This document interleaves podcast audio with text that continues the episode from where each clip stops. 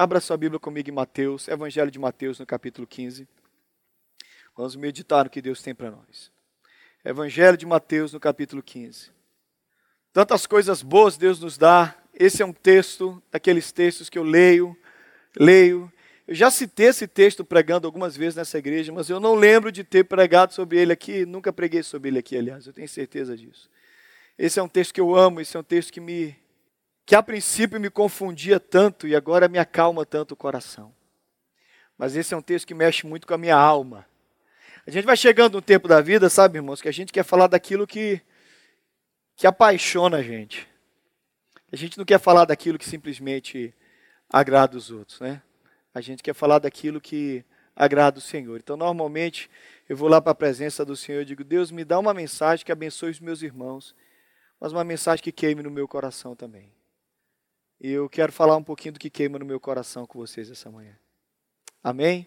Evangelho de Mateus, capítulo 15, a partir do versículo 21, nos diz assim: Partiu Jesus dali e retirou-se para os lados de Tiro e Sidom. E eis que uma mulher cananeia, que viera daquelas regiões, clamava: Senhor, filho de Davi, tem compaixão de mim, minha filha está horrivelmente endemoniada. Ele, porém, não lhe respondeu palavra. E os seus discípulos, aproximando-se, rogaram-lhe: Despede-a, pois vem chamando, clamando atrás de nós. Mas Jesus respondeu: Não fui enviado, senão as ovelhas perdidas da casa de Israel. Ela, porém, veio e o adorou, dizendo: Senhor, socorre-me. Então lhe respondeu: Não é bom tomar o pão dos filhos e lançá-lo aos cachorrinhos.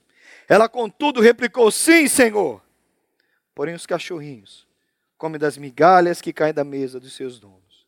Então disse Jesus: Ó oh, mulher, ó oh, mulher, grande é a tua fé, faça-se contigo como queres. E desde aquele momento, a sua filha ficou sã. Põe a mão sobre o coração, vamos orar. Pede para Deus falar com você. Senhor, ninguém aqui quer ouvir o pastor Tales, ninguém aqui quer ouvir o homem. Ninguém aqui quer ouvir a lógica, é somente a razão de alguma exposição bíblica baseada em comentários. Ninguém aqui quer ouvir simplesmente raciocínios falazes ou simplesmente aquilo que consegue agradar a alma. Deus, o que eles querem ouvir é a tua palavra.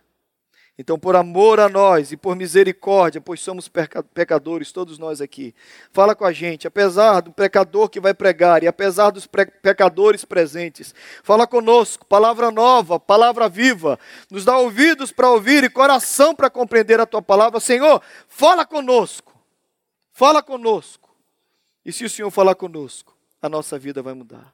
Essa é a minha oração, em nome de Jesus. Amém.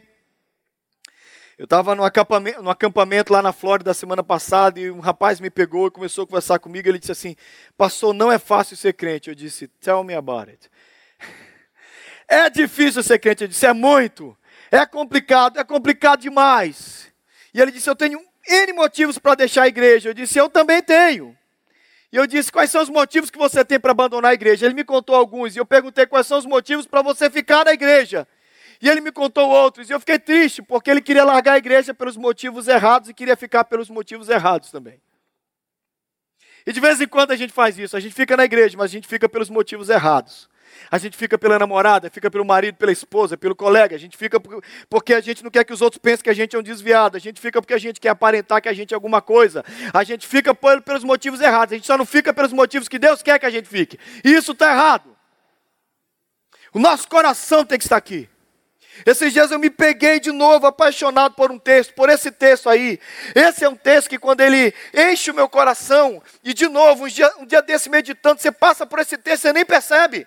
Você passa por esse texto que é no Monte da Transfiguração. Jesus sobe ao monte. Elias e Moisés se colocam um à direita e outro à esquerda. Claro, você tem que entender o que está sendo dito. A lei e os profetas estão concordando com Jesus. A glória de Jesus se manifesta, ele brilha, o seu rosto está transfigurado. Três discípulos, Pedro, Tiago e João, veem Jesus na sua glória. Aí o Pedro, boca aberta. Sabe aquela pessoa que não tem o que falar? Tem hora, irmão, que a gente não tem que falar nada. Mas o Pedro ficou olhando, é Elias, é Moisés, é Jesus. Senhor, vamos fazer uma tenda. Perdeu a chance de ficar calado. Mas a glória de Deus enche o lugar. É a última vez que a Shekinah de Deus aparece desse jeito. A mesma glória que estava lá, a nuvem da glória do tabernáculo, enche o ambiente. Uma voz disse: Esse é o meu filho. Todos caem prostrados. E logo depois vem esse versículo que ninguém percebe. Porque tudo desaparece. Vamos ler juntos? E erguendo eles os olhos, a ninguém viram. E é aí que Jesus pega meu coração. Porque vai chegar uma hora da nossa vida que a gente não quer ver mais nada. E que nada mais é importante. Só Jesus. E quando você erguer os olhos, eu não quero ver poder, prazer, fama, eu não quero ver gente me elogiando, gente me criticando. É só Jesus. Eu só quero ver Jesus. Sabe, o diácono da minha igreja pode fazer o que ele quiser, abrir porta, tranca porta, levar tudo. Se ele não estiver fazendo por causa de Jesus, a diaconia dele é em vão. Nós temos uma sala cheia de coisas lá em cima que a gente está doando. E tem um bando de mulheres que trabalham aqui a semana inteira, mas eu digo uma coisa para vocês, mulheres: se vocês não fazem isso para Jesus, vocês não estão fazendo nada. A Bíblia diz que ainda que você pegue todos os seus bens e dê aos pobres, se você não fizer por amor a Deus, não serve. A essência de tudo isso aqui é Jesus. A igreja só vale a pena por causa de Jesus. Toda a razão da gente estar aqui é Jesus. Se vocês percebem, de tempos em tempos eu volto a pregar o nosso, o nossa reunião, a nossa igreja, o nosso culto, tudo aqui nesse lugar é cristocêntrico. Começa em Cristo, termina em Cristo e volta para Cristo. É Cristo, Cristo, Cristo, Cristo. É só Jesus. E se você está aqui essa manhã porque sua esposa trouxe você, sinto muito. Se você está aqui porque seu marido trouxe você, eu sinto muito. Eu espero que você entenda que você tem que estar tá aqui por causa de Jesus. Ele é a razão, Ele é a causa. Tem que se apaixonar por Jesus. Querida, a melhor coisa é quando você ama Jesus, porque depois o resto fica fácil. E o maior peso do mundo é ser crente sem amar Jesus, que aí não tem graça. Porque você é só um religioso. Você é só um presbiteriano, batista, um quadrangular, Assembleia de Deus, você é qualquer coisa. Você não é cristão. Porque quem ama a Deus faz por amor. E quando você ama Jesus, as coisas mudam. Talvez o ponto que você está aí me pegando agora, pastor, o problema é que eu não amo a Deus, eu estou me esforçando, eu estou lutando, e eu sei como é, irmãos, porque eu já tentei também. Eu vinha na igreja, eu vou amar Jesus, eu vou amar Jesus, eu vou, vamos lá, oh, aleluia!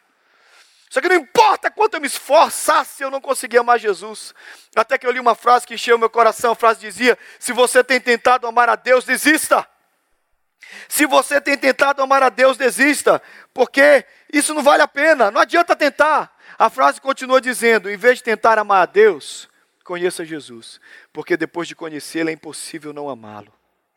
Você já conheceu alguém apaixonante? Eu te chutei a bola para você falar para sua esposa agora. Chutei a bola para você falar para o seu marido. Mas não é somente marido e esposa. Você já conheceu alguém que é legal demais? Você conversaria por horas e horas e horas e horas sem parar? Você já encontrou com alguém que você disse assim, que pessoa inteligente? Não é legal isso? Você não sabe nada da vida. Você precisa conhecer Jesus. Ele é a alegria da vida. Sabe? Eu queria super sugerir um filme para vocês. Uh, The, uh, The Case for Christ. Alguém já assistiu esse filme? Muito legal, vale a pena assistir. O cara é, é, é o Lee Strobel, ele é, um, ele é um jornalista, um bom jornalista do Chicago, Chicago Tribune. Ele é um cara que só acredita em fatos, mas a esposa dele tem uma experiência com Jesus. E ele então resolve, como ateu, provar para a esposa dele que Jesus não ressuscitou. Agora acabou o filme. Você continua, né? Agora aí você vai assistir, tá certo. O bom, gente, o que eu podia resumir desse filme que vale a pena é que Jesus é irresistível. Jesus, não mexe com Jesus, não chega perto, você vai se apaixonar. Não vai tão perto de Jesus, porque quanto mais você se aproxima, mais você quer dele. Eu quero incentivar você, igreja de Cristo, a se aproximar de Jesus para conhecê-lo como ele é, porque quando você conhece como ele é, é impossível não amá-lo. O amor de Cristo é cativante. E o amor de Cristo é empolgante, é apaixonante. Jesus é a coisa mais linda que eu já vi nessa vida nunca vai mudar. Nada mais que eu veja, não importa o que eu enxergue, sempre Jesus vai encher os meus olhos. Pecador como eu sou, miserável, cheio de defeitos, cheio de complicações, de incoerências como eu sou, ainda assim eu amo esse Jesus. E eu quero convidar você a amá-lo do jeito que ele é. Amém? Porque ele é cativante. Agora eu resolvi falar sobre Jesus cativante no texto menos cativante da Bíblia, talvez. Eu não entendi esse texto até que eu conheci Jesus. Jesus fala contra os fariseus sobre o que entra no corpo. Se você for ler os versículos antes, não é o que entra que contamina, é o que sai. Ele está indo contra a tradição, os caras estão com raiva. Jesus precisa dar um tempo no ministério dele. Ele sai um pouco de Israel e vai para as regiões de Tiro e Sidom. Ele vai para o meio dos gentios. E ele chega lá. E ele, se você for ler a mesma narrativa em Lucas, ele quer ficar quietinho no canto dele, ele vai se esconder. Mas uma mulher. Cara, como eu gosto dessa mulher, gente. Como eu admiro essa mulher. Uma mulher vai atrás de Jesus. A filha está endemoniada. Aliás, ela não fala que a filha está endemoniada, ela está terrível, horrivelmente, dependendo da sua tradução, endemoniada. A menina estava cheia de demônio, muito mal. A mulher sai atrás de Jesus, Jesus, filho de Davi, tem compaixão de mim, Senhor, minha filha está endemoniada. E aí Jesus faz o que nenhum de nós faríamos. Jesus dá um desprezo da mulher.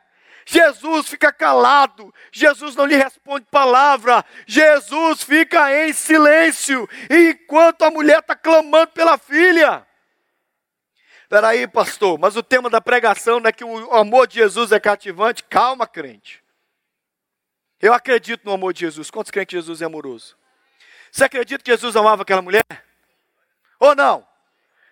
Eu gostei, o Gelsi balançou a cabeça numa convicção que eu digo, eu estou junto com você, Gelsi, eu também creio. Mas o amor de a gente quer um amor de Jesus meloso.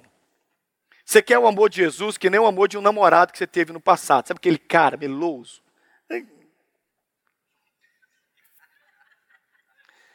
Ai, gente, que coisa. Tem uns caras que são melosos demais. Tem uma mulher também que são terríveis, né? Ai, amor. Aquele negócio branco ali no céu. Oh, meu bem, é a lua que ilumina o nosso amor.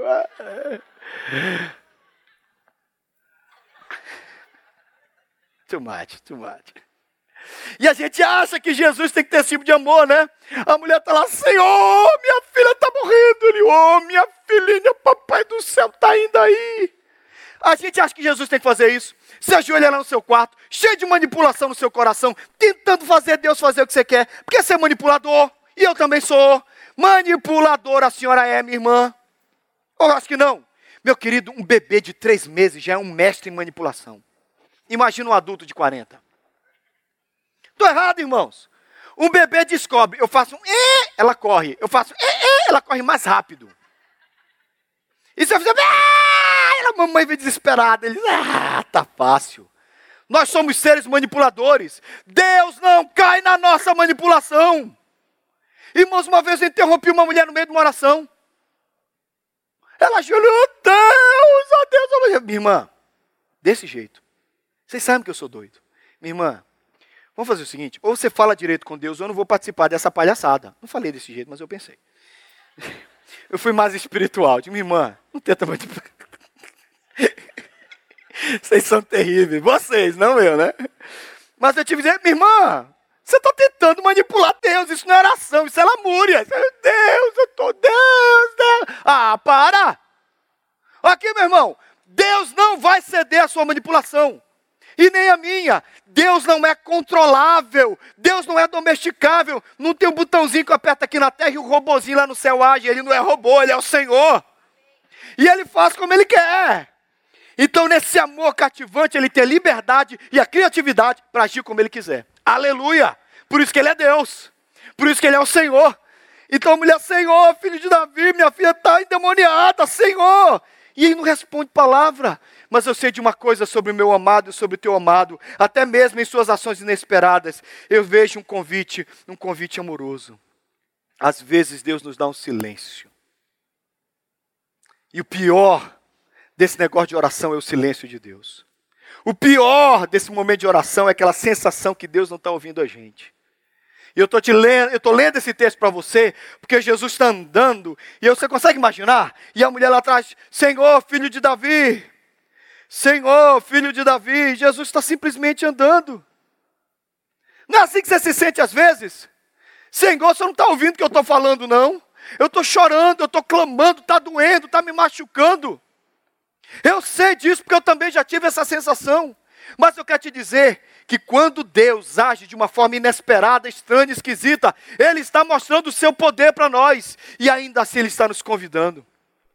Numa das tribos famosas aqui nos Estados Unidos, a Cherokee, tinha uma transição da passagem de menino para homem. E o garoto é levado para o alto de uma montanha, longe da tribo, colocado no meio daquela situação selvagem. E dizem para ele: Nós vamos vendar os seus olhos, você tem que passar a noite. Não se mexe, não tira a venda, não fala nada, fica quieto a noite inteira. Não importa se passar um leão da montanha, um puma, não importa se passar uma cascavel em cima de você, fica aí. E o garotinho é levado para o alto da montanha, vendado. E ele passa a noite ele ouve o uivo do lobo, ele ouve o chacoalhar da serpente, ele ouve os, os, bichos ao redor andando, ele não se mexe. Ele quer ser um homem vendado, no escuro. Mas pela manhã, quando o sol brilha, a primeira liberdade que esse garotinho de 12 anos tem é abrir a venda.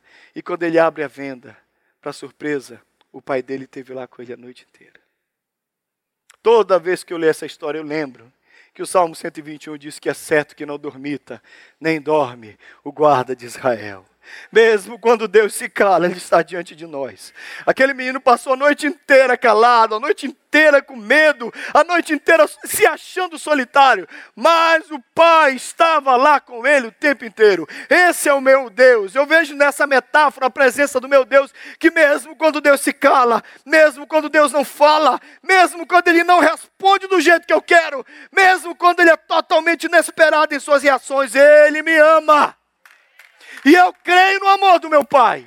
Eu acredito no amor do meu Pai. Você crê nisso?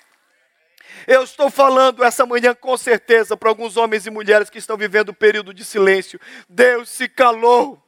Deus não respondeu. São semanas e meses orando, Deus não responde. Uma sensação de solidão, de quietude de Deus. Jesus está andando e você está clamando e parece que ele não está ouvindo. Calma!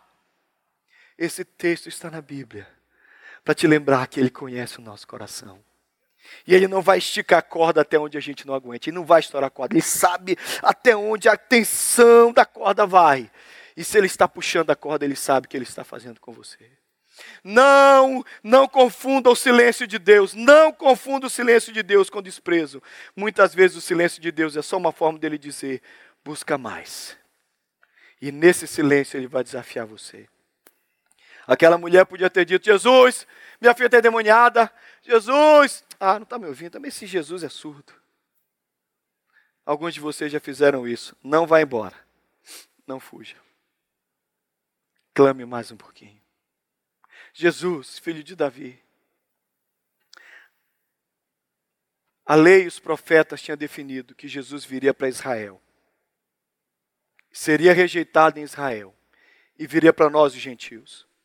Mas Jesus está no momento de ainda estar em Israel. Ele é o prometido de Israel. Não para os gentios nesse momento.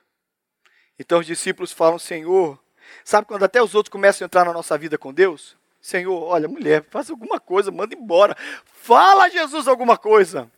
Tem gente até orando por você desse jeito. Pelo amor de Deus, não aguento mais ver o senhor fazendo isso. Eu contei isso numa, num dos vídeos que eu e o Jeff gravamos, que um rapaz aceitou Jesus na igreja, e logo depois que ele aceitou Jesus, tudo começou a dar errado, e dava cada vez mais errado, e dava cada vez mais errado. Chegou uma hora que eu comecei a entrar na história de Jesus, pelo, pelo amor de Deus. Jesus, pelo amor de Deus. O senhor para de deixar tanta desgraça acontecer na vida desse sujeito, ele acabou de batizar, acabou de ser crente, está tudo dando errado, Senhor. Tempos depois encontrei com ele cheio de dedos. Meu filho, como você está, pastor? Estou bem demais. Está tudo dando errado. Eu estou pensando, meu Deus, se eu não tivesse com Jesus, eu não ia aguentar toda essa tribulação. Ainda bem que eu estou com Deus no meio de toda essa desgraça. Digo, amém. Deus nunca erra a mão. Deus nunca erra a mão. Aleluia. Os discípulos falam, Senhor, fala com ela. Mas eu não fui enviado para ela. E a mulher está ouvindo. Mas a mulher não perde tempo. Uma bobeira que Jesus deu, ela chega no joelho de Jesus. Chega de joelho diante de Jesus, ela se prostra e diz: Senhor, socorre-me. Olha aí, gente. Ah, eu sou fã dessa mulher, não posso esconder. Senhor, socorre-me. Jesus olha para ela e diz: Não é bom pegar a comida que é dos filhos e dar para os cachorrinhos. Você precisa tirar a cabeça do século 21 agora, ok? Que aqui cachorrinho é coisa que dorme na cama com a gente, brinca com a gente, não naquele século. Para Israel, cachorro é um animal impuro. É animal que não presta. É animal sujo. Tanto é que ficarão de fora os.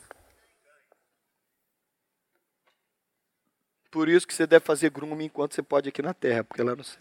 Ó, vou cobrar propaganda, viu? Que palavra dura.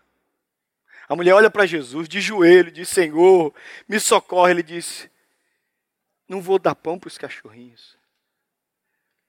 A segunda coisa que esse texto me ensina é que as palavras do amado, mesmo duras, são consolo e cura. A gente tem uma mania de achar que Jesus só vai falar: Oh, meu pepecinho, papai do céu te ama.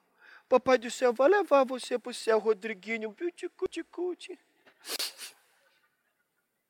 Aí o dia que o Rodrigo leva assim, Pecador miserável, muda de vida. Oh, Deus me ama. Ama! Talvez pessoa, as pessoas que eu mais amo foram as que levaram mais as palavras duras. Amar, às vezes, é dizer o que precisa ser dito. Provérbios 27 diz que fiéis e leais são feridas provocadas por aquele que ama. E quem fala, às vezes, que você precisa ouvir é porque te ama. Por isso que pai repreende filho. Por isso que mãe repreende filha. Porque amor significa ser sincero o suficiente para confrontar olhando nos olhos. E muitas vezes o amado da nossa alma fala algo tão duro, a gente está esperando que Jesus vai olhar para a mulher, oh minha filhinha, a sua filhinha está doente, não diz, olha, não vou dar pão para os cachorrinhos. Que palavra dura! E às vezes é duro mesmo, irmãos, e Jesus tem que ser duro com a gente. Que bom quando você abre a Bíblia, irmãos. Tem dia que eu prego para vocês, vocês acham que o pastor Thales é o cara mais confrontador que existe, fala umas coisas. Irmão, eu apanho lá em casa que você nem imagina. A coisa é mais ou menos assim, eu estou lendo o texto, começa assim, a minha briga. Você não vou colocar você no, no meu momento de preparação para o sermão. Senhor, isso aqui não, vou falar outra coisa. O povo já acha que eu sou briguento. Mas vamos falar um negócio mais bonitinho, vamos mudar, vamos mudar. Pensava Moisés aqui. Ai, bate minha, depois eu falo assim, Senhor, mas eu também tenho pecado nessa área, como é que eu vou falar para eles? Aí o Espírito Santo fala, então se converte, muda de vida e prega. Uhum. Vou brigar com ele? Você tem peito para isso? Eu não. Irmãos, as palavras são duras. Duras por quem nos ama. Ouve aqui, querido. Você tem apanhado um pouquinho da palavra de Deus? Você abre a Bíblia e vê umas coisas assim pesadas. Glória a Deus. A Bíblia diz em Hebreus que Deus repreende o filho a quem ama. E o amado às vezes é bem duro conosco. E o ser duro e confrontador vai provocar em nós a mudança que precisa mudar, que precisa acontecer. Amém? Eu estava na sétima série. A pior matéria da minha vida era matemática. Agora o problema, meu nome é Tales. Tales de Mileto. Deu ori... é o cara famoso, um filósofo e matemático que influenciava o meu nome. Todo professor de matemática, Nélio, olha para mim, qual é a teoria de Tales? Retas paralelas, retas transversais, segmentos é, proporcionais, estou certo? Eu tinha que ter na ponta da língua o teorema, o teorema do Tales. Esse é o teorema do Tales de Mileto. Só que os professores de Mileto que ficavam me perguntando qual é, como é que é retas paralelas, retas transversais, segmentos proporcionais. Coitado do tradutor. Sorry. Aí você está lá, o professor de matemática pegava no meu pé. Na sétima série eu estava em dependência de matemática. Eu tinha bombado em dependência na sexta série. Eu tinha bombado em matemática na sexta série. Fui para a sétima devendo matemática da sexta. Minha irmã tinha uma calói cecizinha. Lembra aquela que tinha um cestinho na frente? Lembra? Uma tinha na frente um calói, cestezinha. Rompeu a corrente, eu fui lá colocar a corrente no lugar e enchia os dedos de graxa.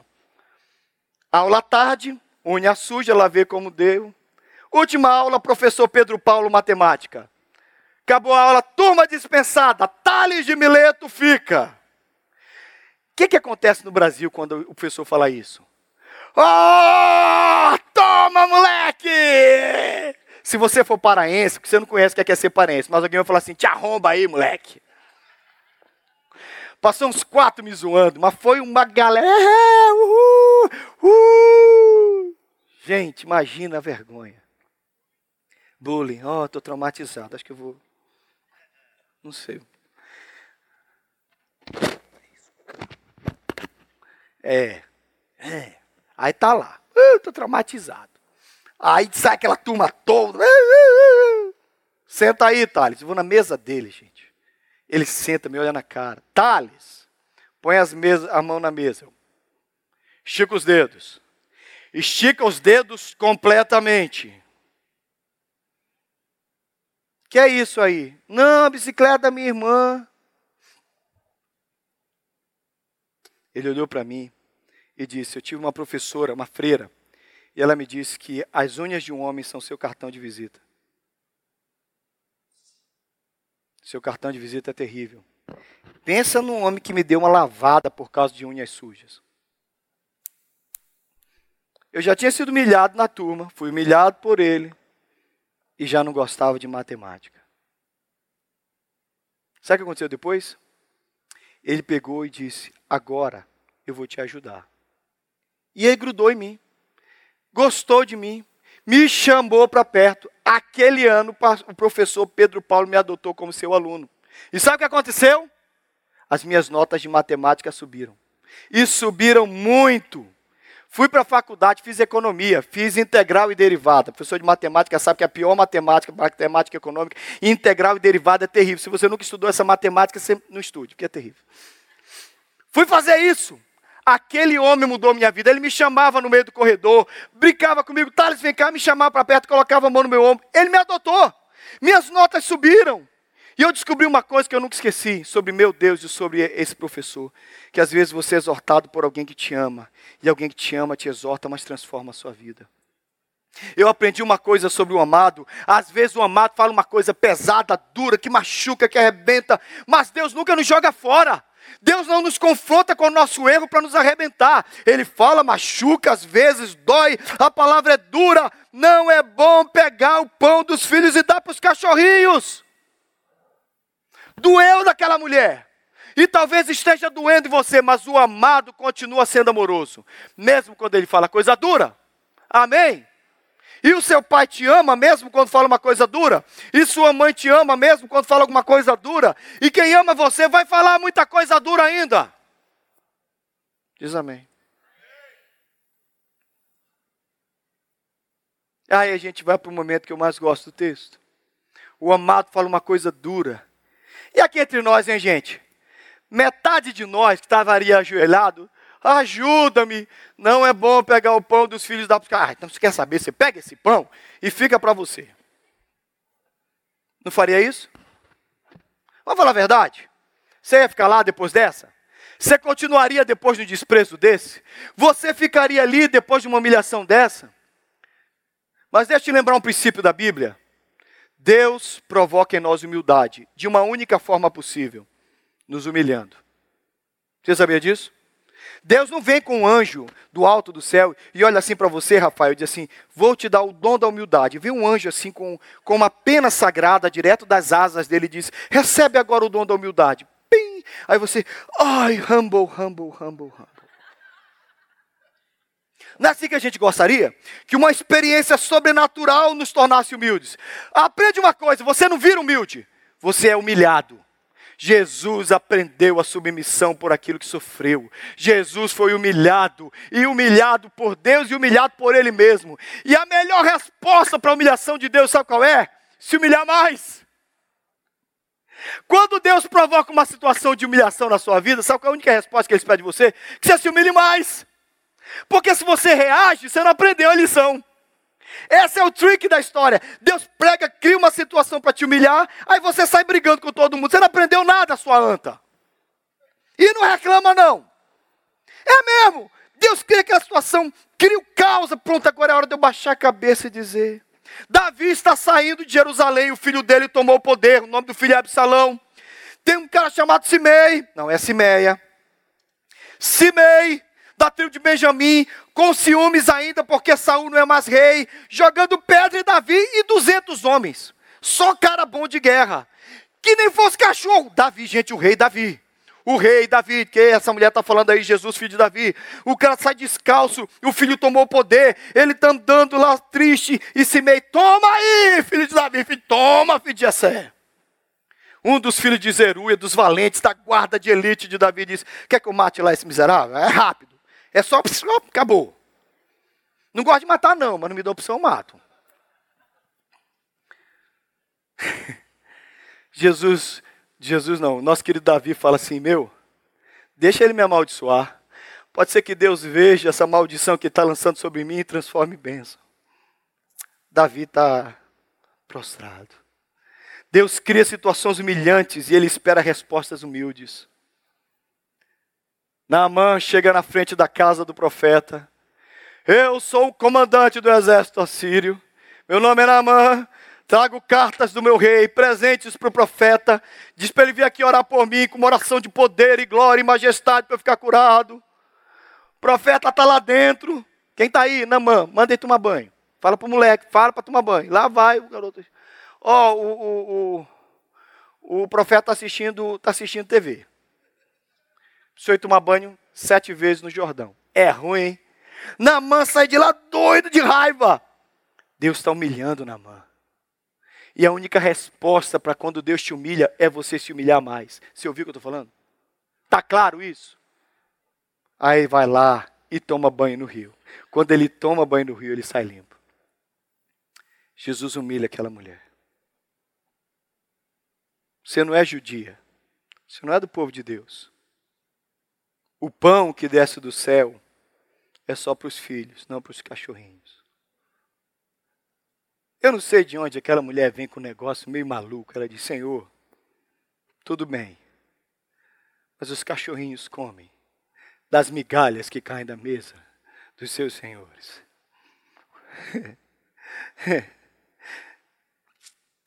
Tu és o pão vivo que desceu do céu. Tu és o maná de Deus. O povo de Deus são eles, não meu. Está certo. Eu sou desprezível, eu não sou nada, não sou ninguém. Mas, Senhor, eu só quero uma migalha da tua graça. Sabe o que, é que essa mulher está dizendo? Ela se levanta como uma gigante da fé. Eu não sei o nome dessa mulher.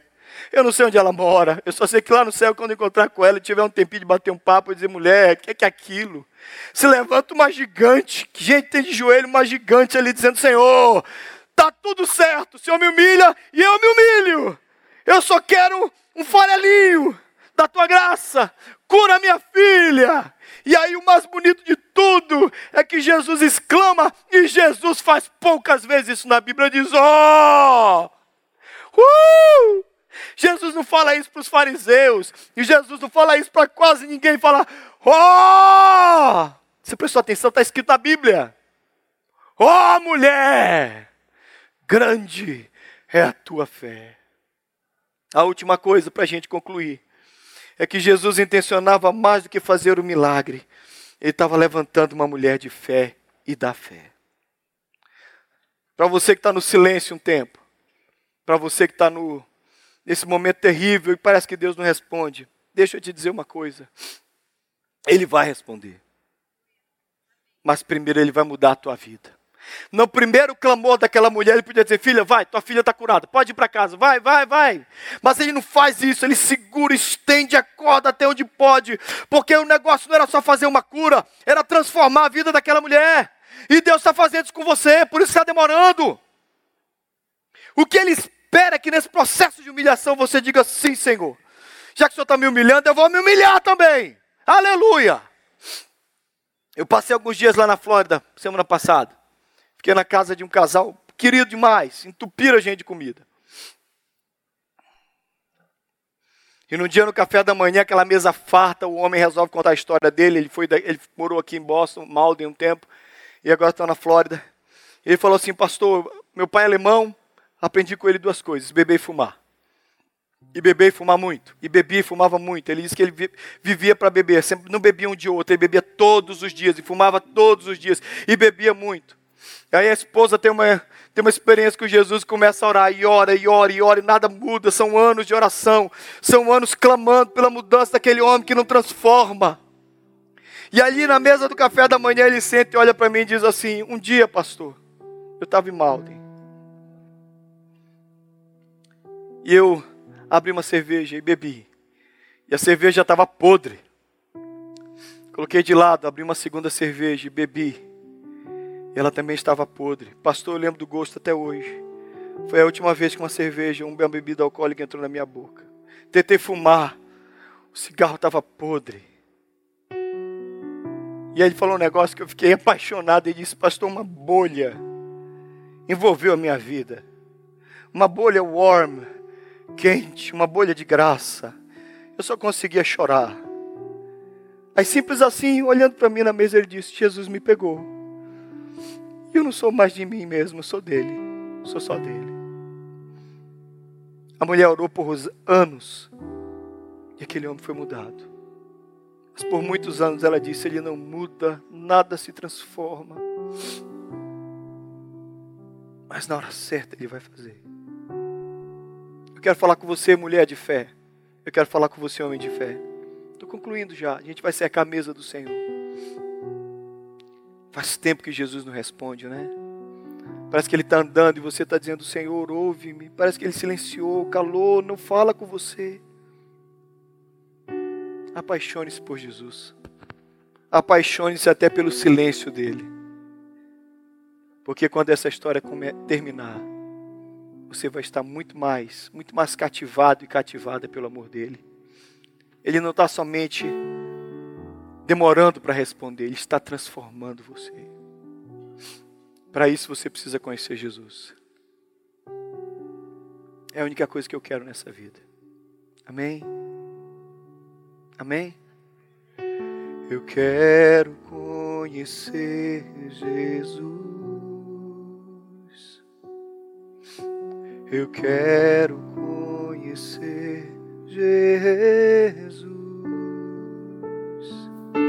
Eu quero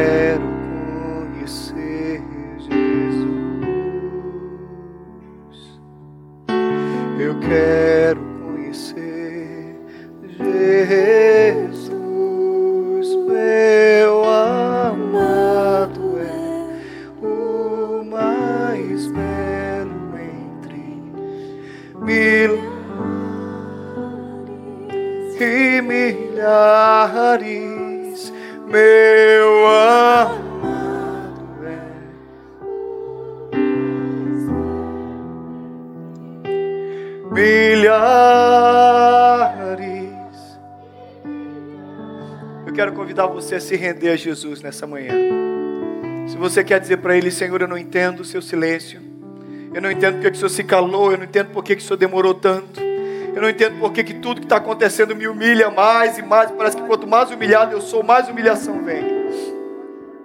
Mas eu quero convidar você a achar um lugar lá junto daquela mulher aos pés de Jesus e dizer: ainda que seja uma migalha da tua graça, eu que não mereço nada, eu aceito e fico feliz, porque o Senhor é um Deus maravilhoso. E esse amor vai encher o seu coração, e esse amor vai encher a sua alma.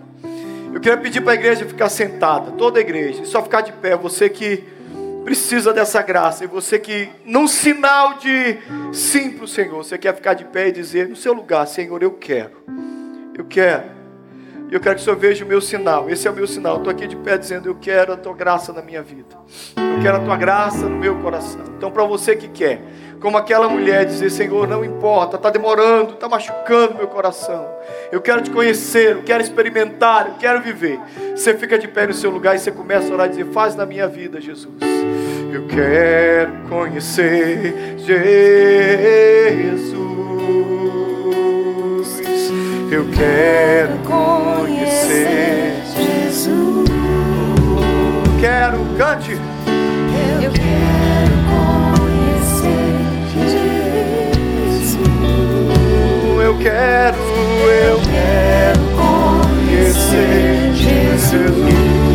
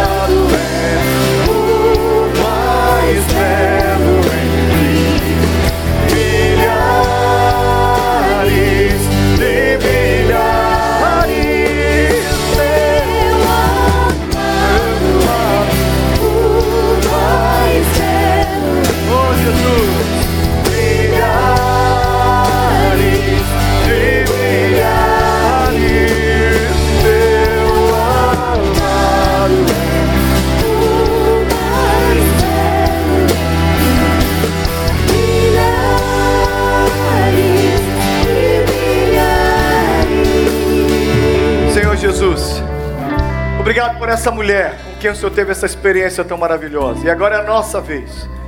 Nesse momento de silêncio, nesse momento difícil, nós continuamos confiando em Ti. Mesmo quando parece que o Senhor esqueceu de nós, mesmo quando parece que o Senhor passou por nós em silêncio. E a gente está aqui dizendo: Jesus, olha para mim, muda a minha sorte.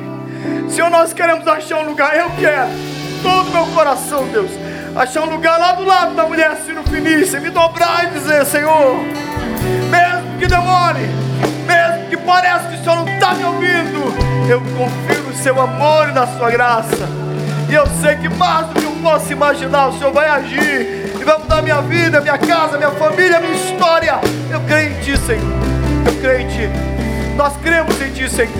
E eu oro que aqueles irmãos que estão vivendo esses dias de silêncio, essas irmãs que estão vivendo esses dias de, do calado, Senhor, que eles sejam motivados essa manhã a conhecer o Senhor e saber que o Senhor vai fazer na sua hora, e a sua hora é perfeita, porque tu és Yeshua, o Deus que não muda e muda a nossa vida.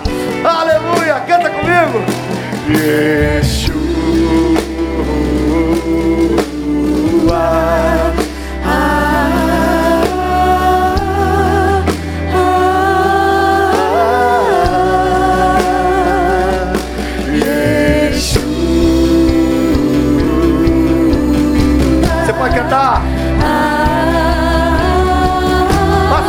isso.